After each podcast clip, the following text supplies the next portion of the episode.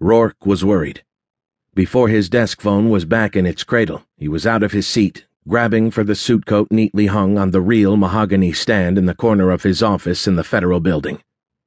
It was Special Agent Greer's fifth month of undercover with the criminal organization known as Ogromny, and in all that time under, Greer had never used the failsafe signal. A phone dialed to a dedicated number with no message left. Code to request a face to face meeting. Greer didn't ask for meetings. He delivered his reports on time through approved channels and never deviated from procedure. Until today. Roarke shrugged his coat on over tightly muscled shoulders as he strode down gleaming hallways, walls lined with the history of the Bureau. He hurried out of the elevator on the first floor and past the reception desk, framed by a wide pane of bulletproof glass. The clocks on the wall behind it each read a different time zone Washington, Tokyo, Paris, London, Beijing. The sweep of multiple second hands started a new churning in Roarke's gut. Something's wrong. Something's happened. He exited the monolithic federal building at a clip and braced himself against the dazzle of sunlight before starting quickly down the sidewalk of Golden Gate Avenue toward the Tenderloin. He had to force himself not to run, which would draw attention he didn't want, but he was too agitated to find a cab. He'd get to the rendezvous in plenty of time on foot, and he didn't want to wait around in the cafe once he got there. The walk would give him time to clear his mind, burn off some of the anxiety. A horn blasted in Roarke's ear, startling him back to the present. He'd almost stepped straight into traffic on the busy street. He lifted a hand in apology to the car that had just missed him, then breathed in and waited five more seconds for the light and sped through the crosswalk toward the appointed meeting place. It was a Peet's Coffee, perched halfway down the block of a steep incline, one of those streets that give San Franciscans some of the most toned asses and thighs in the continental U.S. Roarke slowed his pace slightly to cushion the shin jarring descent.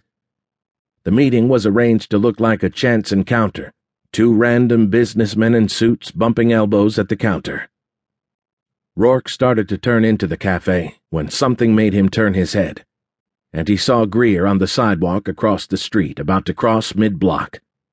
The men did not acknowledge each other in any way. That was not the plan. But Roarke felt a tidal wave of relief seeing him. Safe, he thought, and thanked whatever God was out there. He would have turned away then to go inside as per the prearranged drill. Get in line, order, take his coffee to the condiment station, and let Greer step up to him. But Roarke didn't turn away because that was when he saw her, standing on the sidewalk, just a bit behind Greer. She was medium height, tall in boots, and slim, with long, lithe muscles like a cat. This Roarke could see because her arms were bare, even in the brisk air. She wore a form fitting black top with a turtleneck. There was something fetishy in the combination of bare arms and high neck that was arresting, but so was everything about her her past the shoulder blonde hair and black sunglasses, the way she stood in tight black pants and boots. The city was full of striking women. That was not what drew him. It was the stillness of her, maybe a fraction too still. And she was looking back at Roarke, looking across the street as if she knew him. And for that weird second, he felt that he knew her too.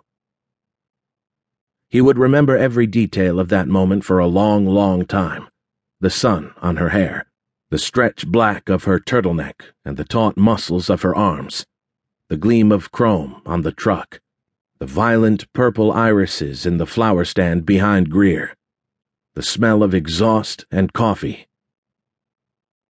Roarke was still looking at the street, at her, when the truck rumbled by, a huge semi, which momentarily obscured his view of the woman in black and then there was the screeching of worn brakes straining against the downward plunge of the hill, and Roarke turned just in time to hear a sickening thud and see blood exploding over the truck's front grille and a man's body flying.